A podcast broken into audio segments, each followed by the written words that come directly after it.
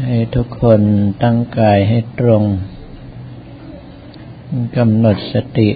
คือความรู้สึกทั้งหมดของเราไว้ที่ลมหายใจเข้าออก หายใจเข้าให้ความรู้สึกทั้งหมดไหลตามลมหายใจเข้าไป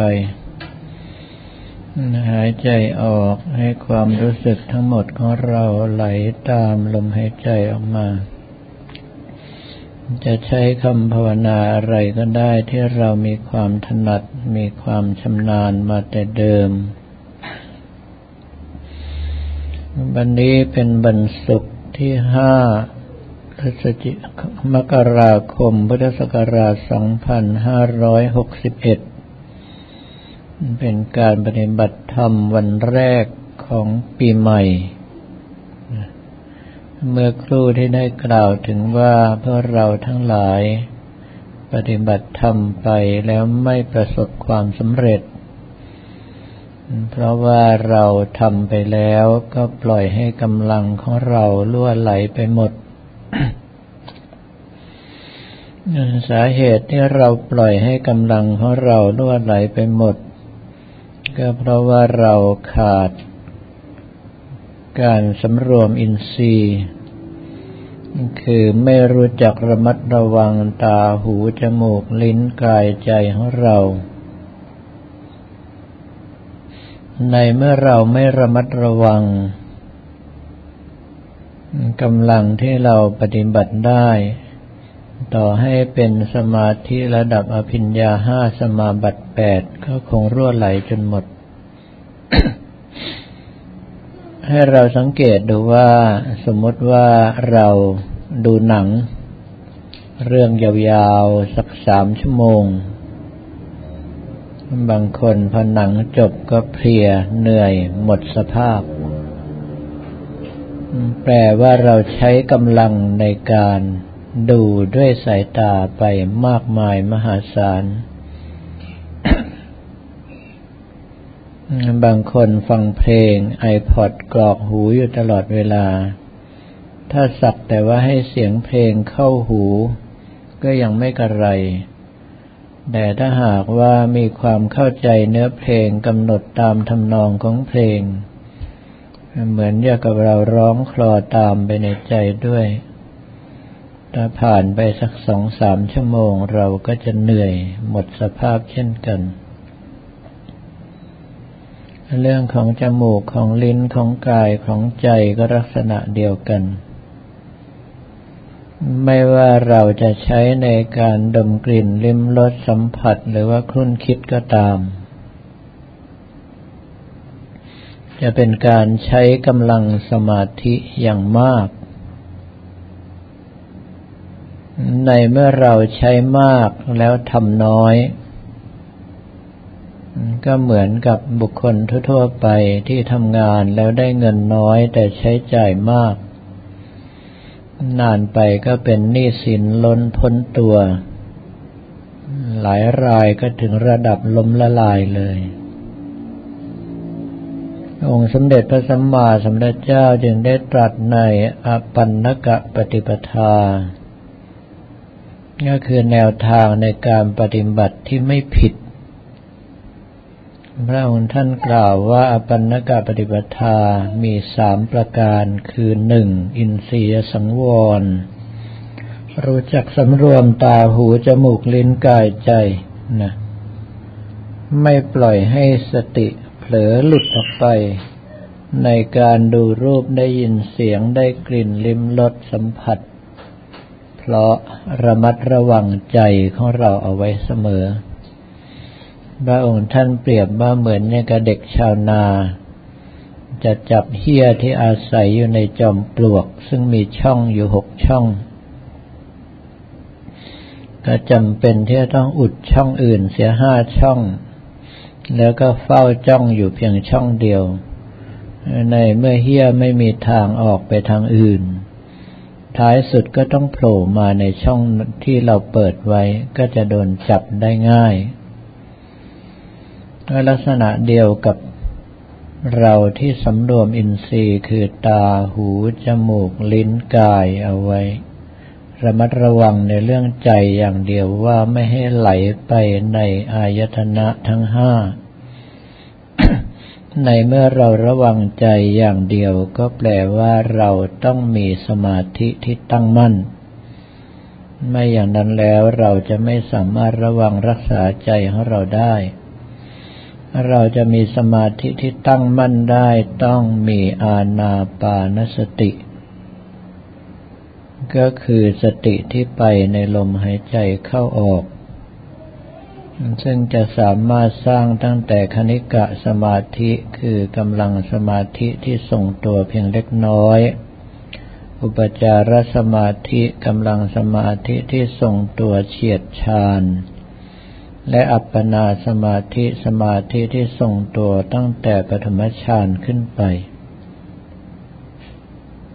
ก็แปลว่าในการปฏิบัติธรรมของเราทั้งหลายทุกท่าน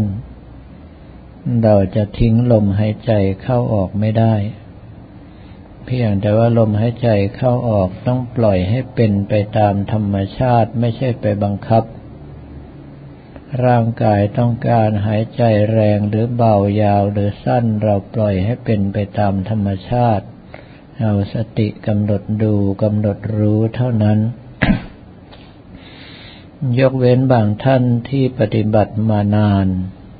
สมาธิเริ่มมีความคล่องตัว สามารถทรงตัวในระดับที่ตนเองต้องการได้ ถ้าอย่างนั้นจะเหมือนกับท่านบังคับลมหายใจแต่ความจริงไม่ได้บังคับ เพราะว่าทันทีที่ท่านคิดจะทรงสมาธิ สภาพจิตก็จะวิ่งเข้าไปสู่สมาธิในระดับที่เราเคยทำได้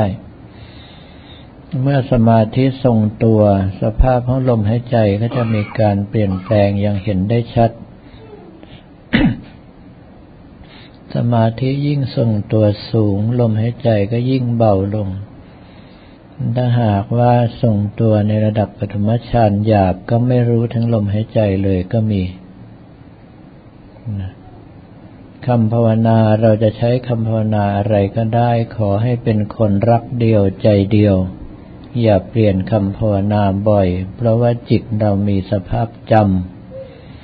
เมื่อจิตของเรามีสภาพจำเมื่อถึงเวลาถ้าเราเปลี่ยนคำภาวนา สภาพจิตจะไปจำของเก่า เราต้องเอาสติบังคับให้มาจดจำของใหม่ก็จะเกิดการยื้อแย่งกัน บางครั้งก็ฟุ้งซ่านเสียการเสียงานไปเลยก็มี ดังนั้นเรื่องของคำภาวนาอย่า ถือเป็นสาระ ก็คือเอาคำภาวนาอะไรก็ได้ที่เรามีความถนัดมีความชำนาญมาแต่เดิม ยกเว้นว่าจะปฏิบัติตามกองกรรมฐานต่างๆ เราค่อยเปลี่ยนไปใช้คำภาวนาประจำกองกรรมฐานนั้นๆ ส่วนการกำหนดลมหายใจนั้นจะกระทบแค่ฐานเดียวสามฐานเจ็ดฐาน หรือว่ารู้ตลอดกองลมก็แล้วแต่ท่านจะมีความสะดวก อปันนกปฏิปทาข้อที่สองนั้นท่านว่าโภชเนมตัญยุตา คือรู้ประมาณในการบริโภค นักปฏิบัติธรรมจริง ๆ จะไม่มาห่วงใยกังวลกับเรื่องของอาหารการกินมากนัก โดยเฉพาะถ้าสมาธิทรงตัวความรู้สึกหิวแทบจะไม่มี ยิ่งถ้าตัวปิติค้ำอยู่บางทีอยู่ไปเจ็ดวันสิบห้าวันไม่รู้สึกถึงความหิวเลย ดังนั้นถ้าสมาธิท่านทรงตัวจริง ๆ การกินอาหารเพียงมื้อเดียวหรือสองมื้อก็มากเกินพอแล้ว ถ้าร่างกายไม่หนักด้วยอาหารเลือดลมปลอดโปร่งการภาวนาก็จะทรงตัวเป็นสมาธิได้ง่าย ถ้าร่างกายหนักด้วยอาหารเลือดลมไม่โปร่ง การภาวนาก็จะมีแต่ความหนักความง่วงเหงาหานอนเป็นปกติทำให้เสียการปฏิบัติได้อปันนกปฏิปทาข้อสุดท้ายท่านกล่าวว่าชาคริยานุโยกคือการปฏิบัติธรรมของผู้ตื่นอยู่คำว่าผู้ตื่นในที่นี้คือสติของเราสมบูรณ์ จะหลับ จะตื่นจะยืนจะนั่ง มีสติรู้สึกเท่ากัน บุคคลที่สติรู้เท่ากันทั้งหลับและตื่นจึงจะระมัดระวังใจไม่ให้ถูกกิเลสกินได้ เพราะว่าบางท่านในช่วงกลางวันเราระมัดระวังรักษาใจสุดๆ ไม่ยอมละเมิดศีลไม่ว่าจะข้อใดก็ตาม กระทั่งมดแดงแมงน้อยก็ไม่กล้าแตะกลัวจะเป็นการฆ่าสัตว์ แต่พอกลางคืนเผลอฝันว่าไล่ฆ่าเขาไปหลายคนหรือว่าบางท่านก็สำรวมตาหูจมูกลิ้นกายใจเต็มที่ไม่กล้าพูดไม่กล้ามองกับเพศตรงข้าม แต่กลางคืนกลับกลายเป็นว่าฝันไปมีเพศสัมพันธ์กับบุคคลนั้นบุคคลนี้นี่คือลักษณะของกิเลสที่กินเราในยามหลับ ถ้าหากว่าสติของเราสมบูรณ์พร้อมทั้งตื่นและหลับ เราจึงจะสามารถเอาชนะกิเลสได้ หรือสามารถระวังป้องกันไม่ให้กิเลสกินใจของเราได้ บุคคลที่จะทำถึงระดับนี้ก็ต้องส่งสมาธิมีความคล่องตัวมาก อย่างน้อยก็สามารถเข้าออกในระดับปฐมฌานละเอียดได้จึงจะรักษากำลังของผู้ตื่นอยู่ในแบบนี้ได้ ถ้าท่านทั้งหลายสามารถทำตามทั้งสามข้อที่ว่ามาองค์สมเด็จพระสัมมาสัมพุทธเจ้าตรัสว่าการปฏิบัติของท่านทั้งหลายมาถูกทางแล้ว มาไม่ผิด เราจึงจะสามารถสะสมกำลังเอาไว้จนเอาชนะกิเลสได้ ในลำดับต่อไปให้ทุกท่านภาวนาและพิจารณาตามอัธยาศัยจนกว่าได้รับสัญญาณบอกว่าหมดเวลา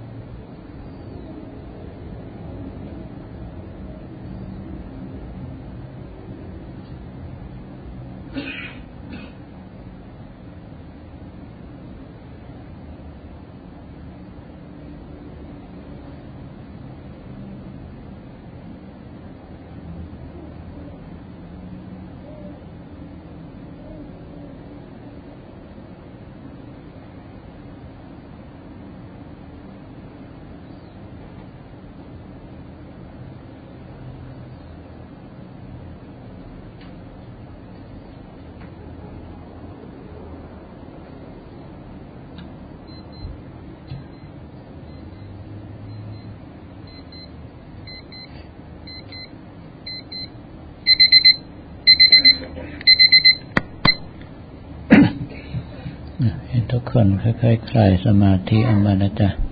รักษาความรู้สึกส่วนหนึ่งอยู่ที่การภาวนาและพิจารณาของเรา ความรู้สึกอีกส่วนได้ใช้ในการอุทิศส่วนกุศลกันต่อไป